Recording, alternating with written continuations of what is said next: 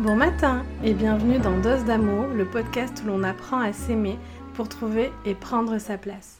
Je suis Leila Kadilouche, enseignante du cours d'autocompassion par la pleine conscience créé par les chercheurs Kristen Neff et Christopher Jammer, et je suis également coach bien-être par l'autocompassion certifiée et accompagnatrice au changement. Et on se retrouve pour le premier épisode de Dose d'amour. Ça me semblait important dans cet épisode de me présenter même si j'aime pas trop ça, de raconter ma vie, les épreuves par lesquelles je suis passée, pour t'expliquer pourquoi euh, la méditation pleine conscience et l'autocompassion sont aussi importantes pour moi.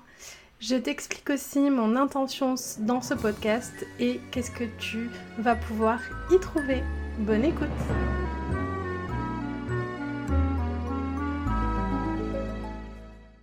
Alors pas facile de parler de soi, pas facile de raconter euh, son histoire, mais je pense que c'est important dans un premier temps pour créer une humanité commune, puisque même si je suis pas très vieille, euh, j'ai vécu beaucoup de choses et je pense que beaucoup de personnes peuvent se reconnaître dans mon histoire, mais aussi pour comprendre l'importance qu'a l'autocompassion, la bienveillance, la pleine conscience, la gestion du stress dans, euh, dans ma vie. Donc moi, ma vie commence, parents vont se séparer très vite quand j'ai 3 ans. Et euh, je vais voir très peu mon père de mes 3 ans à mes 10 ans. Et auprès de mes 10 ans à mes 32 ans, je ne verrai plus mon père et je serai sans nouvelles de lui. Je vais le retrouver à 32 ans en passant par un détective euh, privé. Entre-temps, ma maman se remarie avec une personne qui s'avérera être violente. Et donc la violence euh, fait partie euh, ben, de mon enfance, de mes 6 ans à mes 16 ans, donc de mon enfance, de mon adolescence. À 16 euh, ans, je fais ma première crise d'angoisse. Je ne sais pas à l'époque que c'est une crise d'angoisse et je ne sais pas qu'on ne peut pas mourir d'une crise d'angoisse. J'en suis traumatisée, j'en ai très peur et euh, s'installe un trouble anxieux. Un trouble anxieux généralisé avec agoraphobie. Donc si euh, vous ne savez pas ce que ça veut dire, ça veut dire que j'ai tout le temps énormément d'anxiété et que des comportements d'évitement se sont mis en place qui font que j'identifie euh, les actions comme étant la cause de ces crises. Par exemple, je sais pas, je vais chez le coiffeur, je fais une crise, et donc j'évite d'aller chez le coiffeur. Et petit à petit, au fur et à mesure des années, des processus d'évitement se euh, mettent en place. Et euh, j'évite ben, de plus en plus de choses jusqu'à me retrouver enfermée chez moi pendant six mois à peu près. L'agoraphobie sera présente pendant 8 ans de ma vie, dont 3-4 ans très sévèrement. Comment je, vis euh, guérir de ça? Ben, En allant euh, voir un psychologue formé en thérapie comportementale et cognitive. Et euh, ça va aller beaucoup mieux jusqu'à une rémission complète et totale. Aujourd'hui, je ne souffre plus d'anxiété. J'ai aussi, par rapport à toutes les difficultés que j'ai vécues, eu un, un stress post-traumatique avec un placement en foyer, puis par la suite une aide jeune majeure qui me permettra de coupler totalement les ponts avec euh, l'environnement toxique dans lequel euh, je suis. Et euh, ça peut paraître long maintenant, 8 ans pour arriver à avoir un traitement, mais il faut savoir que ben, à l'époque, donc il y a une vingtaine d'années, un peu, un peu moins d'une vingtaine d'années maintenant, je vais faire 6 ans de crise d'angoisse sans qu'on m'explique ce que c'est, sans qu'on me pose des noms dessus, sans qu'on m'explique le fonctionnement de mon cerveau, etc. Donc je vais avoir une errance médicale en santé mentale très longue, euh, malgré le fait que je suis suivie par des psychologues et des psychiatres, et à l'hôpital aussi. Ça me paraît fou maintenant, mais euh, la psychanalyse m'a fait euh, beaucoup beaucoup de mal. Il m'a fait perdre des, années de ma vie sur un trouble qui, dans mon cas, se traitait euh, relativement, euh, relativement bien. Et dès que je suis rentrée en TCC, c'est allé euh, beaucoup mieux et très très vite.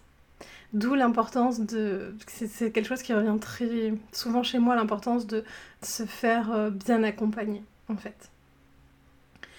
Malgré tout ça, j'arrive à poursuivre mes études et je deviens responsable de la gestion des ressources humaines. Et je vais enchaîner les burn-out sur ce poste-là. Je, vais enchaîner les burn-out et particulièrement un, assez gros en 2015 où je commence à avoir des euh, douleurs chroniques.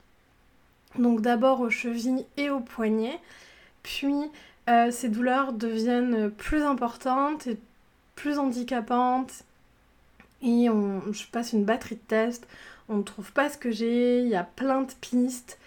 À ce moment-là de ma vie, je remets vraiment toute ma vie en question parce qu'on me fait beaucoup d'analyses pour des maladies très graves qui pourraient réduire mon espérance de vie. Et ça me fait peur en fait et je me rends compte à quel point je n'aime pas euh, mon travail, à quel point je ne suis pas heureuse dedans, à quel point l'environnement est toxique outre le fait que je fais littéralement le travail de deux personnes puisque ma collègue démissionnera et on ne la remplacera pas, je subis aussi du harcèlement moral et je crois vraiment que le problème c'est moi en fait. Alors que non, mais il faudra que je prenne du recul ça euh, pour, euh, pour m'en rendre compte. On me met plusieurs diagnostics, euh, maladie auto-immune et puis après fibromyalgie. Au final, c'est 8 ans plus tard et une fois à Montréal que j'apprendrai que je souffre d'une maladie génétique qui s'appelle le syndrome de Heller dans l'os. Après deux faux diagnostics, euh, on posera le, vrai nom sur, euh, ma maladie. Euh, donc c'est le syndrome de Heller dans l'os, c'est une maladie génétique. moi j'ai le type hypermobile, donc qui touche principalement mes articulations. Euh, donc j'ai une hyperlaxité qui fait que je vais me blesser très facilement, me déboîter, reboîter les articulations.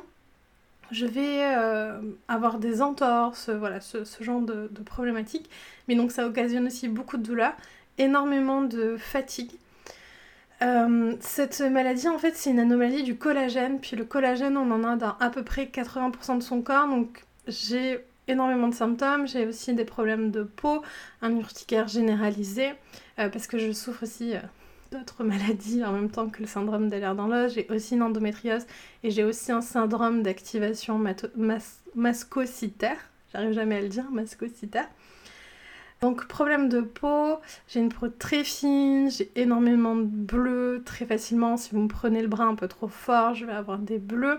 J'ai des problèmes de proprioception, donc je me blesse aussi facilement pour ça. J'ai du mal à, repérer mon corps dans l'espace. Je vais souvent me prendre des portes, tout ça. J'ai euh, des problèmes de tension, de dystomie, de tachycardie, j'ai des problèmes pulmonaires. Euh, voilà, la liste est, assez longue et j'ai des problèmes de digestion aussi euh, qui sont très, très handicapants. J'ai eu des périodes dans ma vie où je pouvais plus du tout marcher, où j'étais en fauteuil. J'ai des périodes comme ce moment où j'enregistre où je vais très bien, ma maladie est invisible et j'ai très peu d'adaptation euh, à faire et je peux faire beaucoup de sport. Euh, ça varie assez dans, euh, dans mon cas. J'espère que ce que j'arrive à gagner là, j'arriverai à le maintenir, mais, mais on ne sait jamais. Et puis, après être RH, donc j'ai arrêté de, travailler, j'ai pris une pause. Euh, même si on n'avait pas le nom de ma maladie, j'ai essayé plein de choses pour voir qu'est-ce qui pouvait m'aider ou non dans le paramédical. Et puis, euh, cette pause a duré deux ans, j'ai fait un bilan de compétences et j'ai décidé de devenir coach. C'était vraiment important pour moi d'accompagner les gens à trouver leur place et à s'aimer mieux, à lâcher la culpabilité, à lâcher euh, la honte. Et en même temps que je fais ce chemin-là, je déménage du sud de la France à Montréal, puisque mon mari trouve le poste de ses rêves à Montréal. Et c'est là où je monte mon entreprise LKL Coaching. Au cours euh, des dernières années, j'ai suivi plusieurs formations ton celle pour enseigner le Mindfulness Self-Compassion, le cours d'autocompassion en euh, pleine conscience. Et euh, depuis septembre, je suis de retour sur les bancs de la fac en psychologie. Donc je dis de retour parce que j'ai déjà euh, fait une licence de psychologie, mais par rapport au projet que j'ai et au master que là je voudrais avoir, j'ai besoin de refaire une nouvelle licence. Face à toutes ces épreuves qui ont été sur mon chemin, la pleine conscience et l'autocompassion sont toujours et ont été mes aides les plus précieuses. J'ai eu de la chance que le premier psychologue sérieux que j'ai vu euh, formé en thérapie comportementale et cognitive utilisait aussi la thérapie ACT, la thérapie euh, d'acceptation et d'engagement, et pratiquer la méditation. Et ça m'a vraiment euh, fait énormément de bien et a été une, une pratique qui a changé ma vie. Dans la méditation, la pleine conscience, il y a déjà beaucoup, beaucoup d'autocompassion, même si on ne le nomme pas comme ça. Mais plus tard, la découverte de l'autocompassion a remis une couche pour moi et les théories, les, les recherches, tout ce que je vais vous partager sur l'autocompassion m'a tellement, euh, m'a tellement aidé. Moi, pour moi, les valeurs euh, fondatrices, mes valeurs fondatrices, celles qui sont le plus importantes pour moi, qui sont chères à mon cœur, ce sont l'amour, la découverte et la joie de vivre. Donc, pour vous donner un petit peu une idée euh, de, qui je suis. Et euh, dans mon entreprise LKL, j'accompagne mes clientes et mes clients à s'aimer mieux pour trouver et prendre leur place.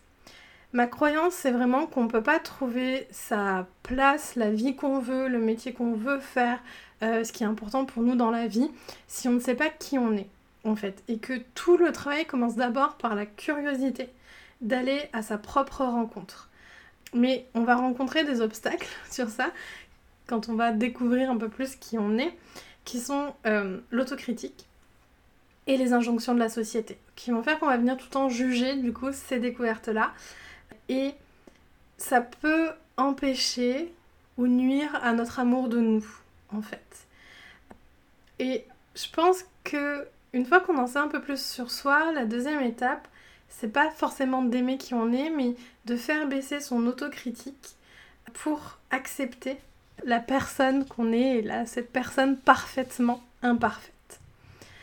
Et ça, c'est précisément le travail de l'autocompassion. Et ensuite, on peut passer à l'étape d'auto-appréciation, d'amour de soi et d'amour de soi inconditionnel, de s'aimer quoi qu'il arrive. Et quand on s'accepte comme nous sommes, avec nos forces et nos faiblesses, et quand notre désir de changement ne part pas d'un endroit de détestation de soi, de, je n'en peux plus de qui je suis, ou, ou de peur du rejet de la société, des injonctions sociales, eh bien on peut enfin changer durablement. Ce qui peut être changé. J'aime beaucoup euh, cette euh, phrase connue donc on peut changer durablement ce qui peut être changé. On peut accepter ce qui ne peut être changé. Et on peut accéder à la sagesse de faire la différence entre les deux. Et comment on devient une personne sereine C'est une question qu'on me pose souvent avec mon passé de phobique et le fait qu'aujourd'hui je fasse preuve d'une grande sérénité d'après les tests de mes derniers psychologues. Ben c'est ça en fait. C'est grâce à ça. Dans ce podcast, vous allez trouver trois types d'épisodes. Le premier type d'épisode, ce sont les épisodes partage de connaissances. C'est pour mettre de la conscience sur le fonctionnement de certains mécanismes, que ce soit des mécanismes de notre cerveau ou bien des mécanismes sociétaux aussi. Et euh, donc ce sont des épisodes ben, apports théoriques et aussi des résumés de livres c'est vraiment important. Moi, j'adore lire, c'est vraiment euh, une passion euh, pour moi et partager mes lectures avec vous, c'est aussi une passion et donc il y aura aussi des résumés de livres. On n'a pas tous et toutes l'opportunité de pouvoir lire, le temps de pouvoir lire, l'énergie de pouvoir lire. Donc je suis très heureuse de pouvoir résumer pour vous ces livres qui me paraissent si, si importants. Il y aura aussi des épisodes Ta vie avec. Je fais un petit clin d'œil puisque c'était le nom de mon ancien podcast. En fait, ce podcast devient un type d'épisode pour créer l'humanité commune en donnant la parole à ceux et celles qui ne l'ont pas souvent. C'est des témoignages puissants Euh, j'invite d'autres platypus, je ferai un épisode pour raconter qui est platypus et l'histoire de platypus, à raconter leurs histoires. C'est vraiment un enregistrement informel, il n'y a pas de montage, la conversation est très brute parce que le sentiment que je veux, je veux qu'en l'écoutant, vous ayez l'impression d'être avec nous à table en train euh, de boire un verre, un café, euh, et puis on est en train de, discuter tous et toutes ensemble. Et ensuite, le dernier type d'épisode, ce seront les épisodes bulle bien-être. Pour pratiquer la bienveillance et l'autocompassion. Il y aura des, méditations guidées, des outils, des techniques, tout pour vous rendre accessible euh, ben, la théorie que, j'amène.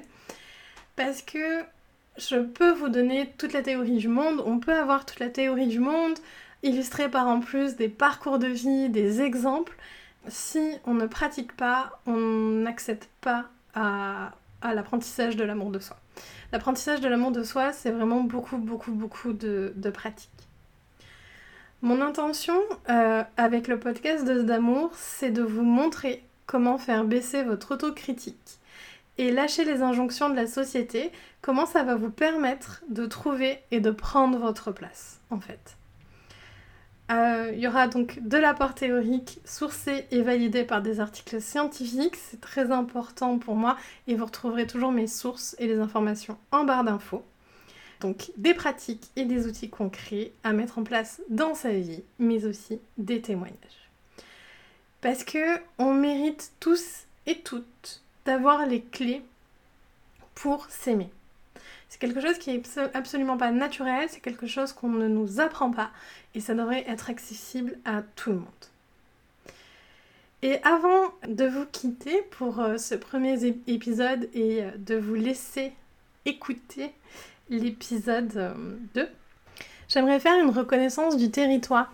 C'est quelque chose qu'on fait pas beaucoup en Europe. Je sais que vous êtes la majorité à m'écouter de l'Europe, mais c'est quelque chose qui est important à faire euh, et j'aimerais reconnaître que j'enregistre ce podcast donc à Montréal, qui s'appelle Jojage, en Atikamek, qui est euh, un territoire qui n'a jamais été cédé, qui est originellement un territoire autochtone qui n'a jamais été cédé, euh, et qui est reconnu historiquement comme un lieu de rassemblement pour de nombreuses Premières Nations, et aujourd'hui une population autochtone diversifiée, ainsi que d'autres peuples, y résident. Je voudrais aussi ajouter que je vais souvent parler d'autocompassion, comme vous l'avez compris, et de méditation de pleine conscience. Donc euh, la, la pleine conscience, c'est une des composantes de l'autocompassion, on en reparlera un peu plus tard. La pleine conscience sera entendue comme une pratique laïque. Vous pourrez pratiquer l'autocompassion quelle que soit votre religion, quelles que soient vos croyances. Et moi j'en parlerai toujours, tout le temps, de manière laïque. Cependant, même si la majorité des recherches à ce jour ont été faites en Occident par des personnes blanches, ces pratiques ne sont pas issues de l'Occident, mais bien d'Asie. Et la plupart de ces pratiques viennent du bouddhisme, et particulièrement du bouddhisme tibétain. L'autocompassion et la méditation euh, ont de nombreux bienfaits, mais il faut reconnaître qu'elles s'inscrivent dans une histoire colonialiste. Et n'oublions pas que le gouvernement tibétain est en exil depuis 1959, ainsi que sa sainteté le Dalai Lama. Et le Tibet est toujours aujourd'hui actuellement sous l'oppression chinoise. Ce sont des faits importants à reconnaître. Je vous mets des sources déjà dans la barre d'infos euh, et notamment un mémoire de recherche très intéressant sur euh, la discrimination, le racisme, la suprématie euh, blanche et grossophobe dans euh, l'industrie wellness. Malheureusement, il est en anglais, mais euh, si vous en voulez un résumé en français, n'hésitez pas à me contacter.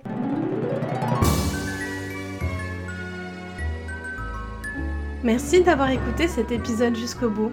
Si tu as aimé ce podcast, tu peux mettre un petit cœur ou un commentaire et le partager sans oublier de t'abonner. Cela m'aide beaucoup et c'est la meilleure façon de soutenir ce podcast.